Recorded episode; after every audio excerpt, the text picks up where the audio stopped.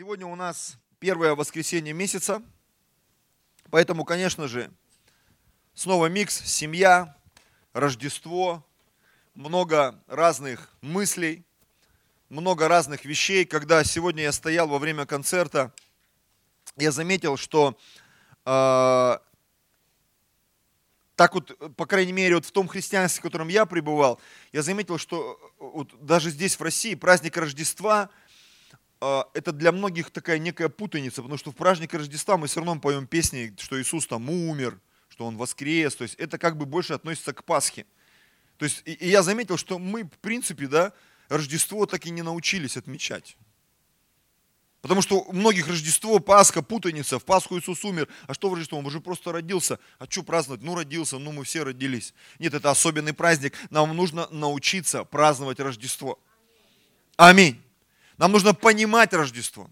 И вот я стоял, размышлял и думал а, о том, что такой известный человек, как Мел Гибсон, да, уровня Голливуда, однажды Бог так сильно его коснулся, когда он боролся там с проблемами в своей жизни, и он на своем уровне, он выдал этот фильм. И фильм имеет потрясающее название. «Страсти Христовы» или там, как в оригинале, «Страсти по Христу». Страсти. Потому что в те дни, когда Иисус, Он пошел на крест, умер и воскрес, это действительно были страсти. Там весь духовный мир искрил. Потому что Иисус молился, его капли э, крови, они были вместо пота, было такое напряжение, потом его убили, потом он воскрес. И это такой контраст, сильный, мощный, это действительно страсти. Аллилуйя. И с Пасхой всегда связаны страсти. Это боль, это борьба, это смерть, это победа. Когда я смотрел первый раз фильм «Матрицу», когда его там убили, он потом воскрес, начал пространство раздвигать, я думаю, слушай, ну реально, вот это где-то вот переделанный Иисус в современном э, таком э, изображении. Э, это всегда цепляет. Почему? Потому что Бог нас сотворил с эмоциями. И вот когда мы говорим о Рождестве, то ведь это тоже определенные эмоции. И когда сегодня я молился, готовил сегодня, как всегда, я проснулся в 5 утра, думаю, так, Господь, ну, я жду, обычно ты в 5 утра говоришь. И Бог, конечно же, начал говорить. И тема проповеди моей сегодня называется «Рождение надежды». Аминь. Рождение надежды. Когда Иисус пошел на крест, Он был уже зрелым, взрослым, в полноте сил, в 33 года, сильным, смелым, победившим уже все, и он пошел на свой последний бой. Когда Иисус родился, э, многие на земле, не ошибусь, скажу, что все, они даже не понимали, о чем идет речь. Пастухи удивились, когда небо открылось, пошли смотреть на младенца. Эти ученые, волхвы, что-то там по звездам высчитали, и они там пару лет топали, чтобы встретить Иисуса по звезде, высмотреть, выглядеть, где, что, пришли разобраться, принесли дары, посмотрели, какие-то звезды им что-то там показали, но большинство людей не понимали, что же произошло. Почему ангелы поют?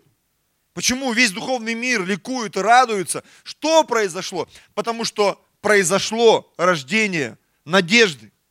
Аминь. Я бы сегодня хотел говорить о надежде. Надежда, которая не постыжает. Надежда, которая не посрамляет. Надежда, которая кое-куда входит и является для нас неким якорем. Об этом обо всем написано в Писании. И самое интересное, что имя этой надежды Иисус Христос. Аминь. Когда человек приходит в церковь, когда он встречается с кем-то из верующих людей, и кто-то проповедует ему Евангелие и Иисуса Христа, и этот человек исповедует Иисуса Христа Господом и Спасителем, и в его жизни рождается Христос, в его жизни рождается надежда. Аминь. Возможно, большинство из нас не получают мгновенное исцеление, не получают мгновенное благословение, не получает мгновенное восстановление разрушенных отношений в семье, с родителями, женой, мужем или кем-то еще. Но что происходит, когда человек принимает Иисуса Христа в свое сердце? В его жизни происходит рождение надежды. Я вспоминаю свое рождение свыше. Когда я шел по улице, какая-то невероятная радость переполняла меня. У меня было очень много вопросов, я увлекался фантастикой, все пытался найти какой-то смысл в жизни. Мне было всего 20 лет, и я ощущал, что какой-то тупик поджидает меня где-то за углом. Такое некое ожидание страшного суда. Я это понимал уже тогда. Я не знал Библию, никогда не держал ее в руках. Но вот эти ощущения, потом я нашел на них ответы в Писании. Некое ожидание страшного суда. Мне было всего лишь 20 лет. Я просыпался и прокручивал в голове свои прошедшие дни, что я сделал, где, как будто у меня такое было ощущение, что кто-то за мной гонится, что что-то нехорошее меня ожидает, что жизнь такая, понятно, что была перестройка, мы такие дети перестройки и все такое. Э, сложно понять, что было источником этого. Но когда в мою жизнь пришел Иисус, я помню, я шел, это был там, как весна была или что-то, лето, и май, июнь, не помню в какой момент, я был рожден свыше – я шел, я помню, у меня улыбка не сходила с глаз. Я во всем видел какие-то невероятные перемены. Я помню, ехал в автобусе, у нас там рядом есть э, поселок из города, минут 15 на автобусе. Это было так уже вечерком, поздно, за 12. Я помню, ехал в этом э, вечернем, чуть ли не последнем автобусе, и у меня было такое ощущение, что я где-то в шахте еду. И люди такие чумазые от грехов, унылые, и я один такой, как лампочка, стою и на весь автобус свечусь. Знаете почему? Потому что внутри меня родилась надежда. Я вдруг осознал, для чего я живу. Какой смысл моей жизни. Что даже если я умру, я понял, куда я попаду. Что если я буду стараться хорошо себя вести, у меня есть шанс попасть на небо. А если буду продолжать плохо себя вести, ну я утрирую, конечно, все – ну, такие ощущения были, то я попаду в другое место, куда мне попадать не нужно, но у меня есть надежда, я поверил в Иисуса, а это значит, эта надежда, она поможет мне попасть в правильное место, она поможет мне привести свою жизнь в порядок, свои отношения с своей будущей женой в порядок, свои отношения с законом в порядок, свое здоровье в порядок, свои мысли в порядок, свою речь в порядок. Внутри меня родилась надежда. Аминь. Знаете, людям им легче жить с надеждой. Я общаюсь с людьми в нашей церкви, и многие люди говорят, вот я на работу нашел, вот я жилье нашел, вот там у меня какие-то отношения там с сестрой из церкви или с братом из церкви наклевываются. Что такое? Рождается надежда. Ну согласись. И когда у человека рождается надежда, все меняется в его жизни. Он начинает улыбаться, он, он спокойно засыпает. У него стул становится нормальным, аллилуйя. Он в туалет ходит спокойно он спокойно засыпает, он хорошо питается. У него румянец на лице появляется. Почему? Потому что в его жизни родилась надежда. Аминь. Нам нужна надежда, братья и сестры. И Христос является нашей надеждой.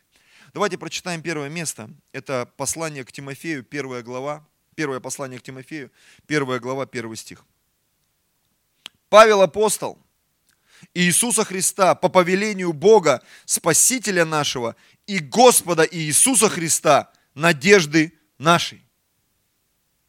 Просто Павел обращается, пишет Тимофею, и в его обращении мы видим это уникальное словосочетание. По повелению Бога, Спасителя нашего и Господа нашего Иисуса Христа, надежды нашей. Иисус Христос – это наша надежда, братья и сестры.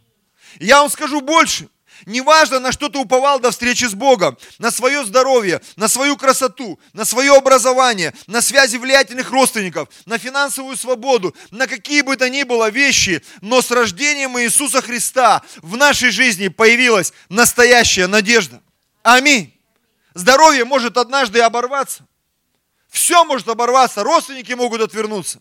Финансы, они сегодня есть, завтра нет. Это все так нестабильно. Твоя красота, она может, как написано, э, красота человеческая, слава, она увядает, как, цвет, как цветы. Очень быстро. Но надежда, которую нам дает Бог, надежда, которую мы имеем в Иисусе Христе, она позволит нам прожить всю эту жизнь и с этой надеждой пойти в вечность. Надежда в Иисуса Христа, она не постыжает, братья и сестры. Поэтому для меня Рождество Иисуса Христа – это обновление нашей надежды. И всякий раз, когда мы празднуем Рождество Иисуса Христа, мы празднуем обновление надежды. Мы с надеждой смотрим в Новый год. Ну согласитесь, все ожидаем от 2018 чего-то нового, новый уровень. Чего? Не знаю, там у кого-то живота, у кого-то финансовый уровень, духовный, душевный, новый уровень в отношениях. Мы э, смотрим друг на друга, муж на жену, жена на мужа. Мы ожидаем чего-то нового, согласитесь? С надеждой мы смотрим в будущее. Аллилуйя. С надеждой, с надеждой на новый уровень во всех сферах нашей жизни. Я с надеждой смотрю в этот год. Я ожидаю, что в этом году что-то новое произойдет. Аминь. Я очень сильно верю в эту поговорку. Она может быть не библейская, но я в нее так сильно верю, с надеждой.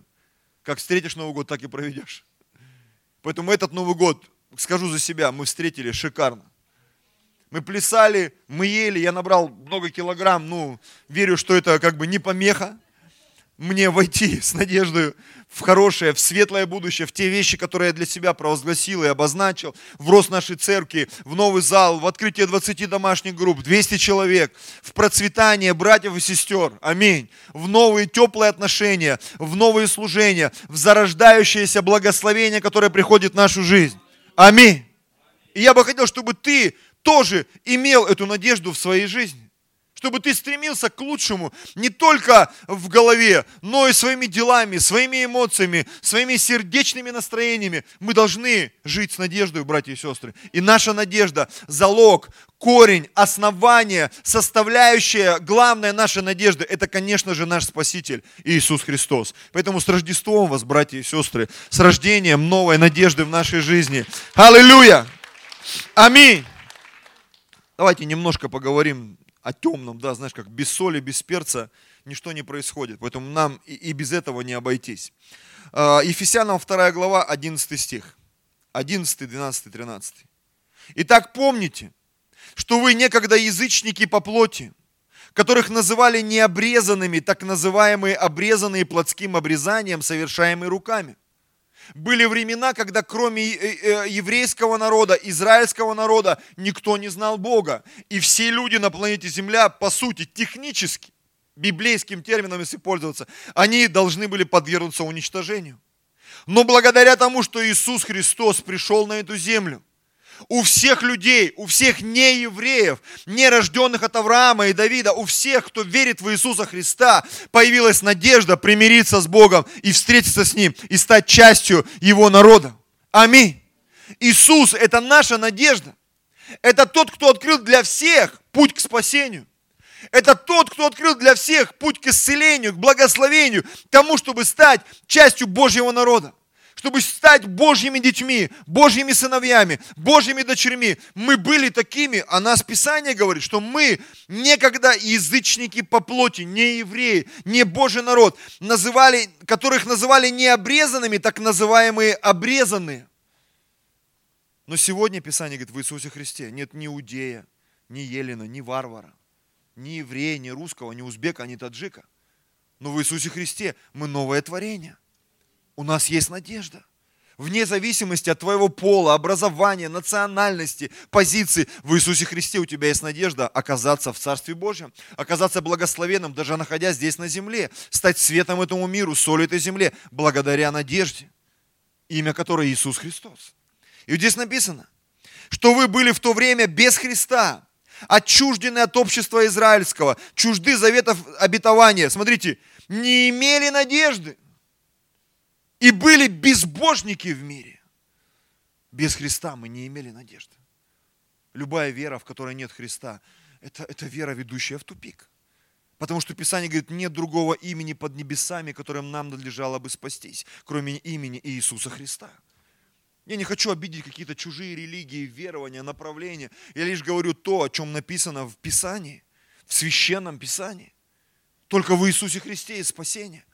Только в Иисусе Христе есть исцеление, благословение. И если Иисус Христос не родился в твоем сердце, если ты не исповедовал Его Господом и Спасителем, то твоя надежда, она а, просто однажды умрет, вот и все.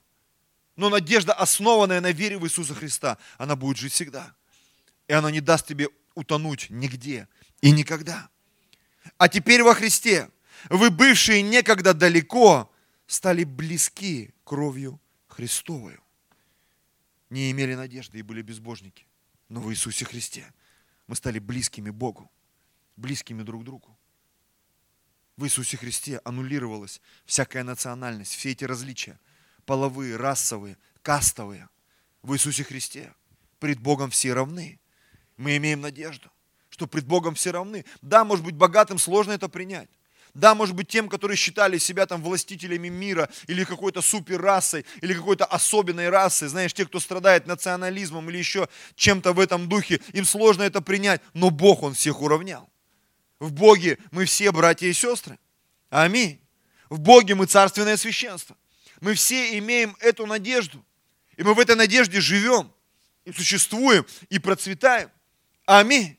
И сегодня я понимаю, что нет людей ниже меня, нет людей выше меня, но все братья и сестры передо мной, перед Господом в Иисусе Христе. И это настраивает меня на правильный жизненный лад. Аллилуйя. Я бы хотел, чтобы мы все пропитались этим. Еще одно место. Это 1 Фессалоникийцам, 4 глава, 13-14 стих. «Не хочу же оставить вас, братья, в неведении об умерших, дабы вы не скорбели, как прочие, не имеющие надежды». Есть прочие, которые не имеют этой надежды, а мы ее имеем. Потому что в нашей жизни есть Иисус Христос. Потому что в нашей жизни есть Рождество Иисуса Христа. Однажды Он родился в этот мир – в хлеву, вообще в непонятных условиях. Мы-то, большинство из нас, да, не ошибусь, скажу, что мы родились в роддоме. Нас не ложили в сеновале где-то или в ведро не выкидывали, как иногда какие-то страшные истории читаешь про рождение детей. Мы все родились в более-менее приемлемых условиях. И наш Иисус, Он родился вообще в хлеву. Где-то там, в странном для нас месте, где не было горячей воды, где не было кондиционеров. Написано, Он пришел в полноту времени. И эта надежда, она коснулась и тех, кто жил до него, и тех, кто родился после него. Когда я читаю книгу страдальца Иова, и он в пик своего страдания, он сказал, а я верю, что Искупитель мой жив. Он верил в Христа, который родится. Мы верим в Христа, который родился, а он верил в Христа, который родится. Аминь. Он верил, он надеялся, что родится Христос, что родится Искупитель. Точно так же, как мы верим и надеемся, что Он когда-то родился, что это не вымысел. Иисус сказал однажды следующим за ним людей, одни, одному из учеников, который сомневался, имя которому Фома. Сейчас даже все говорят, если ты неверующий, тебя Фомой прозывают. Ты что, как Фома неверующий? Так вот Иисус сказал Фоме, неверующему в один момент, потому что Фома вообще-то это верующий. Просто из одного поступка его начали называть Фомой неверующий. На самом деле он был верующий причем очень сильно верующий. Просто в его жизни был момент, он начал сомневаться. И Иисус пришел к нему и показал, вот, вложи свои персты э, в дырки на моих руках, вложи руки в ребра, где ты видишь рану. И, и Фома поверил. Он восстановил его веру, он восстановил его надежду. И он сказал ему, блаженны не видевшие, но уверовавшие. Люди, которые имеют эту надежду, которые хранят эту надежду в своей жизни и в своем сердце, они всегда будут побеждать любое препятствие, любую проблему в своей жизни. Аминь. Вот чем по-настоящему верующие отличаются от всех остальных людей, которые имеют такое некое религиозное э, наполнение в своей жизни. Я купил Библию, я купил крестик, у меня есть иконка, там, у меня есть там а, молитва слов, у меня есть что-то еще. Я когда проповедовал одному человеку, москвичу. Я пришел к нему домой, он говорит, я верующий. Я говорю, ты читаешь Библию? Да, у меня очень много книг. Я посмотрел, у него действительно очень много книг религиозного содержания. Я говорю, но у тебя нет Библии. И поковырявшись какое-то время, я нашел, ты знаешь, говорю, среди всей вот этой литературы, я нашел книжечку, и там э, Новый Завет был. Евангелие, одно или два Евангелия, говорю, вот тебе нужно вот это читать. Вот это дает настоящую надежду. Не вот эти вот все книжечки, а вот это вот самая правильная книжечка. Вот ее тебе и нужно читать, и желательно каждый день.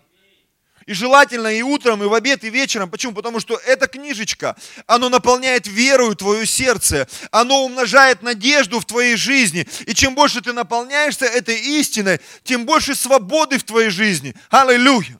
А там, где свобода, там свобода для надежды. Ты можешь верить в Христа, который не только исцеляет и благословляет, но Христос, который дает жизнь уже здесь, сейчас. Потому что Иисус сказал однажды своим ученикам, я пришел, чтобы вы имели жизнь и имели ее с избытком. Мы не просто надеемся, что когда-то нам станет хорошо.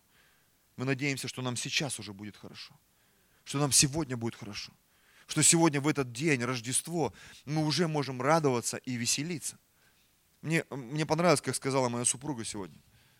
Ты сам для себя делаешь праздник. Аминь.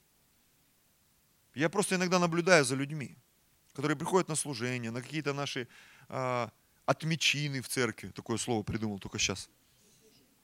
Отмечины там Нового года. Отмечины какой-нибудь день рождения. И всегда найдется какой-нибудь бука, замечали? его не туда посадили. Я помню стихотворение с детства. Посадите на коня, посмотрите на меня. И ты сразу чувствуешь, не на коне человек. С таким кислым выражением лица. На него никто не смотрит. Его куда-то не пригласили, не посадили. Не погла... А если погладили, то не так, а вот так. И поэтому это сильно его раздразило, то, что лак у него там сбился, там, я не знаю. Что-то не то с ним произошло. Ты сам выбираешь, как, как ты будешь праздновать. Будешь ты радостным или нет. Будешь ты хлопать в ладоши или нет. Ты выбираешь, ходить тебе в радости или нет. Аминь. Да, я тебе скажу больше. У меня, как у пастора, намного больше, чем у вас у всех повод разочаровываться, поверьте. Каждое служение, когда я захожу в этот зал, и он пустой, я думаю, ну когда ж люди вовремя начнут приходить? Когда идет прославление, так и хочется оглянуться. И иногда вот этот синдром деревьев, думаю, ну когда же мы его победим? Синдром засушливого э, вот этого сезона. Когда мы начнем хлопать, радоваться, веселиться. А что радоваться? Как что радоваться? Иисус родился. Ну ладно, раз в год порадуемся, а, а в следующее воскресенье есть другой повод. Иисус живой. Он исцеляет. Он благословляет. Праздник десятин. Что радоваться? Мы же десятины-то отдаем. Так это классно. Посмотри, какая у тебя десятина была и какая стала. Где ты жил раньше и где ты живешь сейчас? Столица. Иногда стыдно паспорт показывать, вообще, где мы родились там. Килды, Берды, Миндыевского района, около Кирды, Мурдуевской там области какой-нибудь. Думаешь, это вообще, это где такое? Россия. Я иногда разговариваю с людьми, которые прилетели вот у нас там, ну не знаю, там с Таджикистана, с Узбекистана, там с Украины, там с Молдовы. Говорит, мы там с другой стороны. Я говорю, сколько тебе до дома лететь? Он говорит, мне два часа лететь. Я говорю, а мне пять. Как пять? Ты из России? Я говорю, конечно. Я россиянин до мозга костей, в, не знаю, в пятом поколении. Только мне лететь до своей малой родины пять часов на самолете. Но я россиянин. Поэтому мы радуемся – радуемся, радуемся, радуемся, что мы здесь, в столице. Я уже пятый год хожу и радуюсь. Шестой, да, вот жена подсказывает. Слава Богу, я радуюсь, что она меня поправляет всегда. Есть повод обижаться, что ты меня все время поправляешь. Но я научился радоваться. Я помню, когда меня какие-то злили ее комментарии, и я пытался это внутри себя победить, вот этот всякий рык, недовольство, как часто у мужчин бывает. Знаешь, у меня вот это вызывало смех всегда. Знаешь, когда тебя там щекотят, бывает такое, да, и прям не щекотят, а ребра считают. У тебя боль и смех. И вот, когда тебя что-то задевает, научись радоваться. Радоваться, радоваться. Мы должны научиться жить в этой надежде, что все изменится. Знаешь, когда кто-то сказал же, что надежда умирает последней. Так вот, когда надежда умирает, совсем тоскливо становится. Поэтому наша надежда должна жить, расти и процветать во имя Иисуса Христа. Итак, а, следующее место, в которое я хотел бы заглянуть, это Евреям 7 глава с 18 стиха. Евреям 7 глава с 18 стиха. Отменение же прежде бывшей заповеди бывает по причине ее немощи и бесполезности. Мы сегодня с вами говорим о надежде. И, возможно, я какие-то вещи буду повторять для того, чтобы мы с вами усвоили этот урок. Есть вещи, от которых нужно отказываться. Если ты до сих пор ждешь, что прилетит вдруг волшебник в голубом вертолете и подарит 500 эскимо, я тебе хочу сказать, брат, сестра, ну уже пора завязывать с этим. Хватит уже. Ждать у моря погоды, каких-то непонятных вещей. Стань взрослым в Боге, начни ожидать от Бога, начни молиться, начни верить, начни жертвовать. Да, ты уже искал работу, да, ты уже обжегся там, пытаясь выйти замуж или жениться. Начни молиться за своего мужа, за свою жену, за свое служение, за свою работу, за свою церковь, за свою жизнь, за свою судьбу. Начни доверять Богу. Я вот доверяю Богу, ну, ну привык сам все делать. Вот Бог ждет, когда ты в конце концов закончишь сам все делать и начнешь все делать с Ним. Я помню, у меня где-то открытка дома лежит до сих пор. Если Бог ваш второй пилот, вам нужно срочно поменяться местами. А мы Бога саним вторым пилотом. Господь, благословляй все, что я буду делать. Полетели на красный свет, Бог благословляй. По гололеду, Бог благословляй. И Бог говорит, я такие вещи благословлять не буду. Сам будешь за них отвечать. Я вот выбрал себе жену. Аллилуйя. шестой раз замужем, цыганка там и пошло и поехало. Благослови. Я благословляю цыган, никаких, это просто так, для слова, для красного словца. И потом напромол, насоза. Господи, да что ж такое? Бог говорит, ну ты же сам выбрал, вот тащи как чемодан без ручки теперь. Что ж такое неудобно носимо это все? Зачем я под это подписался? Зачем я это взяла? Зачем я это сделал? Бог говорит, ну ты же меня не спросил. Так что теперь от Бога я завишу, что ли? Конечно, мы все зависим от Бога. И чем взрослее мы становимся, тем самостоятельнее мы в Боге. Но знаешь, что делают самостоятельные люди? Самостоятельные люди и зрелые, они уповают на Бога, как никто другой. Однажды апостол Павел писал, говорит, вы молитесь на языках, но в церкви нужно, чтобы хотя бы один кто-то на родном языке молился. Потому что если все будете тарабанить на языках, никто никого не поймет. Ну, чтобы хотя бы один молился. И потом он делает такую ремарочку. Я больше вас всех молюсь вообще-то на языках. Аллилуйя. Точно так же, как я, как пастор, я говорю, что, возможно, я тружусь, как многие из вас. Тружусь, как мужчина, как отец, как пастор, просто как человек. Я пытаюсь заработать деньги для своей семьи, чтобы обеспечить свою жену, детей. Я стараюсь делать то дело, которое Бог мне доверил. Аминь. Но я все равно продолжаю надеяться. Потому что у людей из крайности, они либо сидят и что-то ждут у моря погоды, ничего не делают. Аллилуйя. Либо так ударились в дела и в действия, что какая надежда, вот работать надо, вот двигаться. Слушай, научись надеяться на Бога. Потому что без Бога тяжело. Как часто люди шутят, некоторые, да? Если бы не Бог, то не дай Бог. Отменение же прежде бывшей заповеди бывает по причине ее немощи и бесполезности. Ибо закон ничего не довел до совершенства. Смотрите, но вводится лучшая надежда, посредством которой мы приближаемся к Богу. Что делает Бог? Он говорит, ты раньше на деньги надеялся? Слава Богу за тебя. Теперь я тебе лучшую надежду даю, Иисуса. Ты раньше на свою силу уповал. Слава Богу, я тебе даю лучшую, вводится лучшая надежда в твою жизнь. Ты раньше уповал на своих влиятельных родственников, на дядю из Госдумы там, или еще на кого-то. Вводится лучшая надежда. Иисус Христос твою жизнь. Ты раньше думал, что ты такой красивый, накачанный, у тебя там 8 кубиков пресса, и это убивает на повал всех девушек. Вводится лучшая надежда в твоей жизни. Иисус Христос. Иисус Христос. Это лучшая надежда. Вводится лучшая надежда, которой мы приближаемся к Богу.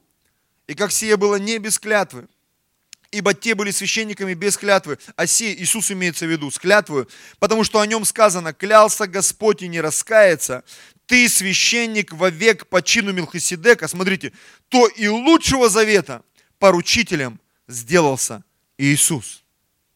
Аминь. У нас у всех были какие-то заветы, договора, ответственности перед Богом, перед женой, перед людьми. В твою жизнь пришел Иисус. И Он дает тебе новую надежду. Новую надежду.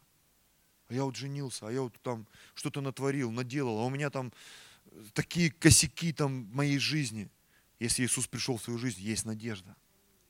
А у меня было столько абортов. И, возможно, я не могу иметь детей. Иисус пришел в твою жизнь. И, возможно, у тебя появятся дети. Даже если все врачи поставили на тебе крест. А у меня ВИЧ, а у меня СПИД а у меня там, не знаю, там какая-то неведанная болезнь, которую врачи исцелить не могут. В твою жизнь пришел Иисус.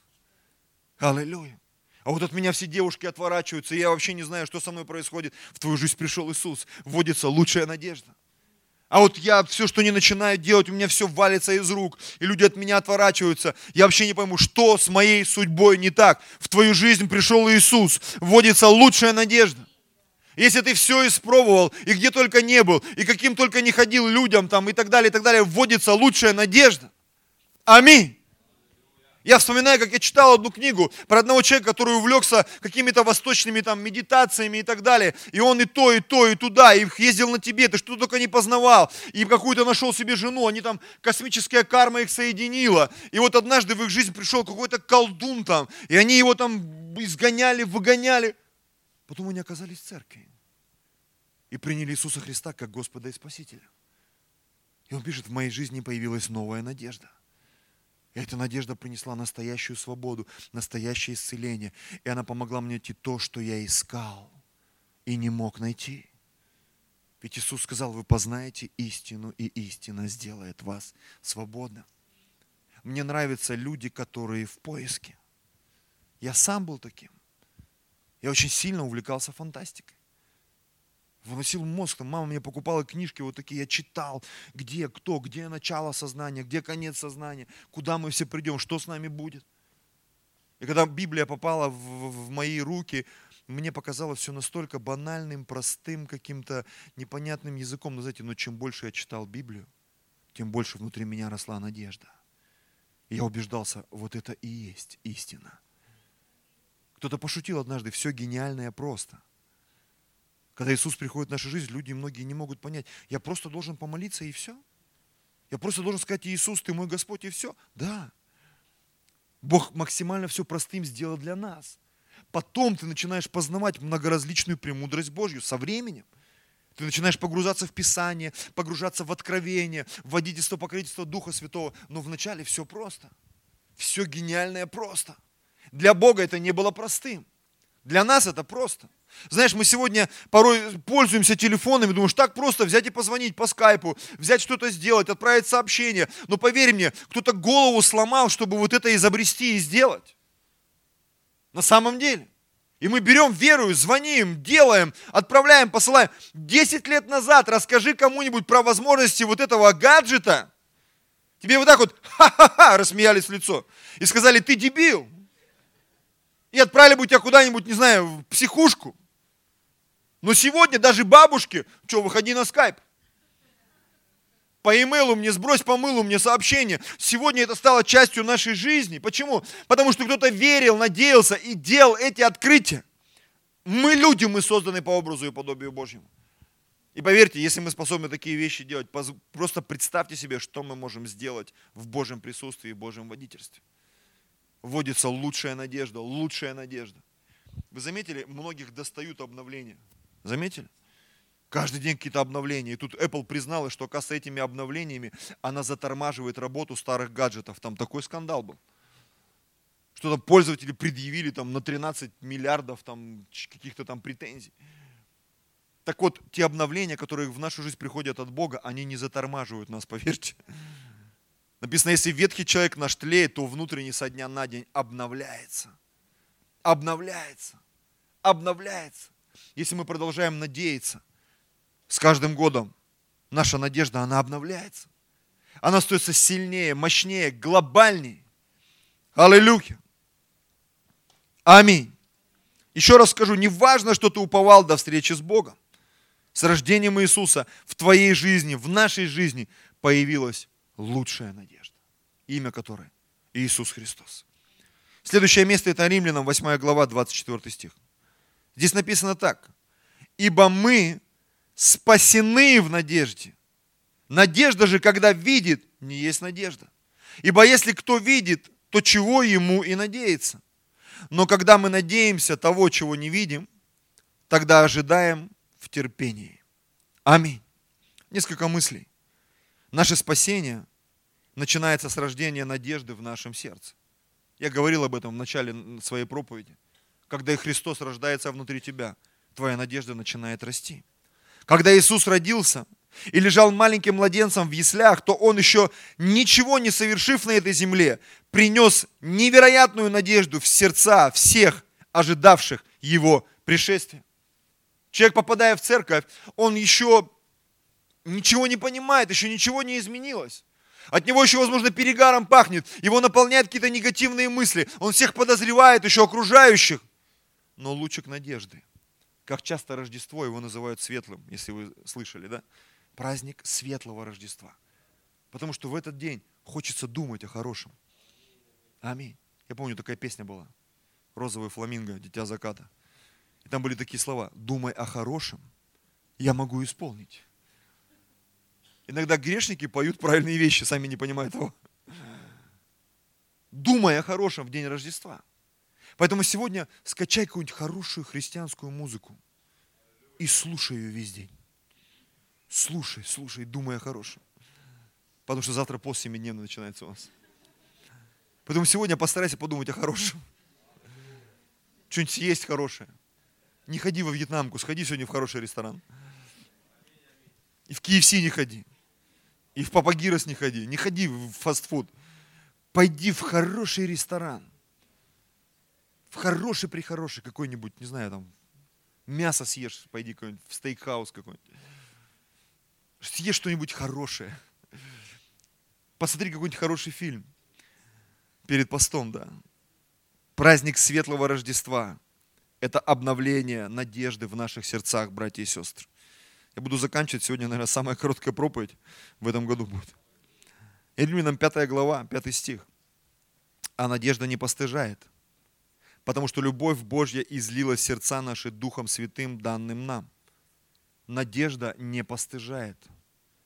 Иисус, Он никогда не принесет стыд в нашу жизнь. Почему? Потому что через Рождество Иисуса Христа в нашу жизнь пришла Божья любовь. Золотой стих Библии Иоанна 3,16. «Ибо так возлюбил Бог мир, что отдал Сына Своего Единородного, дабы всякий верующий в Него не погиб, но имел жизнь вечную. Ибо не послал Бог Сына Своего судить мир, но чтобы мир через Него был спасен.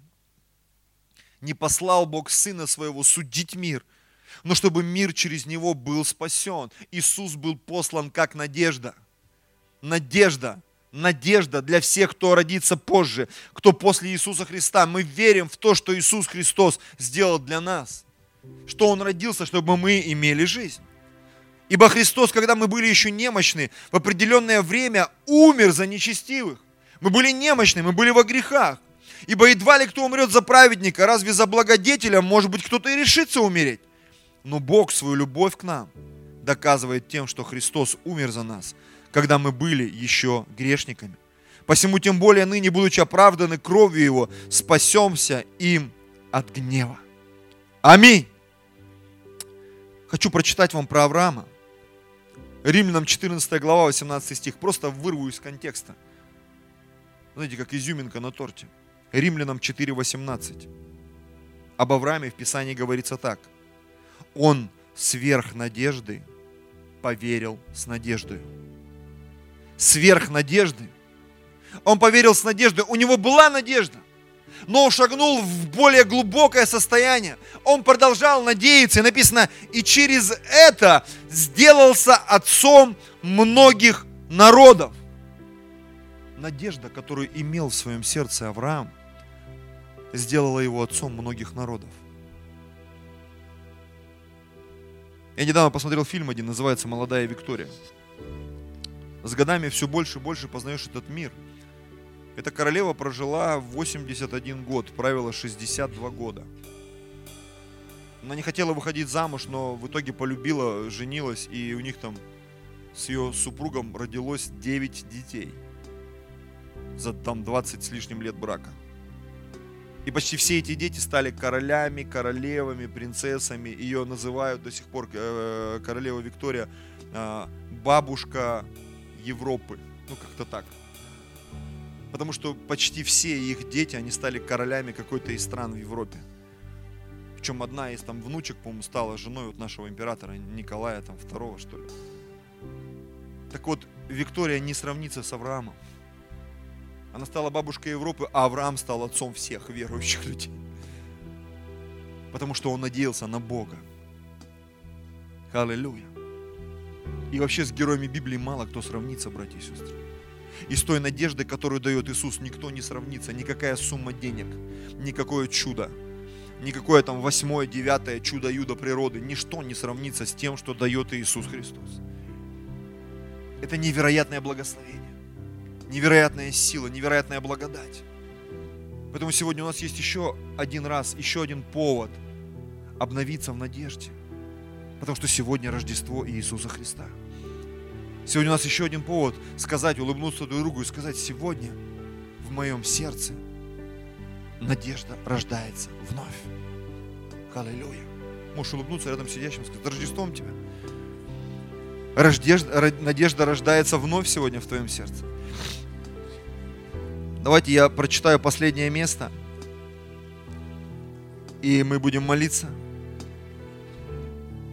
Евреям 6 глава, 17 стих. Евреям 16, 6 глава, 17 стих.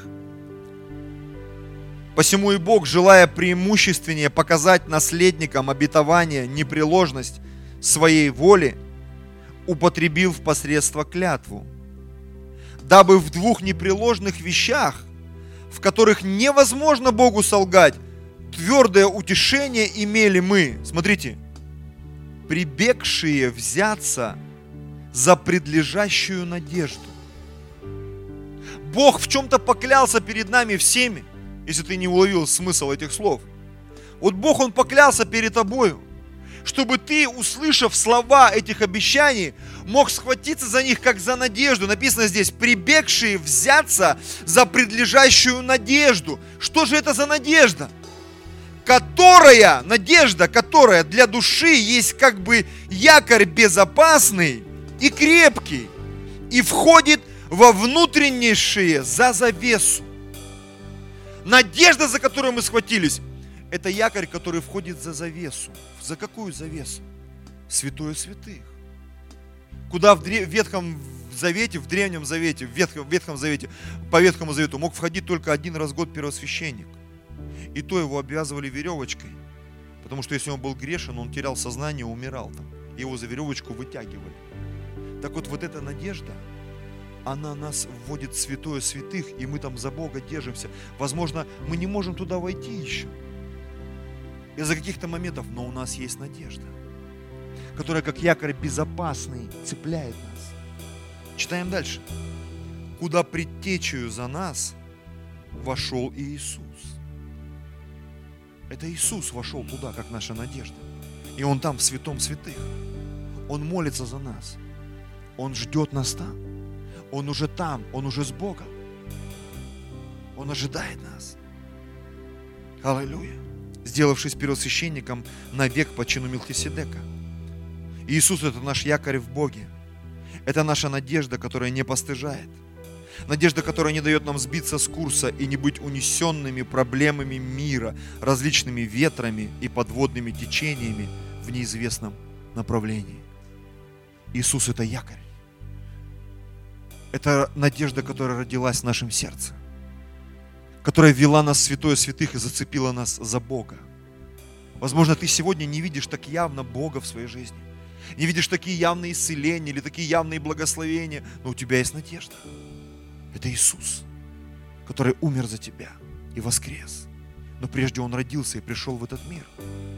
Я раньше молился в молитвах и говорил, Господь, я благодарю Тебя за то, что Иисус умер и воскрес. И совсем недавно, пару месяцев назад, Бог вообще начал менять мои молитвы. И одна из вещей, которую Он поменял, я начал Бога благодарить за рождение, смерть и воскресение Иисуса Христа. Я еще одно слово добавил. Господь, я благодарю Тебя за рождение Иисуса Христа. За то, что Он родился. Он не просто откуда-то появился, свалился с неба. Он родился – вырос, умер и воскрес. Поэтому сегодня я поздравляю вас с тем, что Иисус родился. Потому что если бы Иисус не родился, Он бы не смог умереть и воскреснуть. А поскольку Он родился и вошел в полные лета, Он умер и воскрес, точно так же и мы. Иисус рождается в нашей жизни.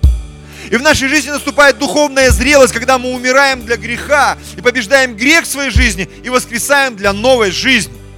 Но если Иисус не родится внутри тебя, то всех этих вещей может не произойти никогда. Давайте склоним свой голову. Драгоценный Господь.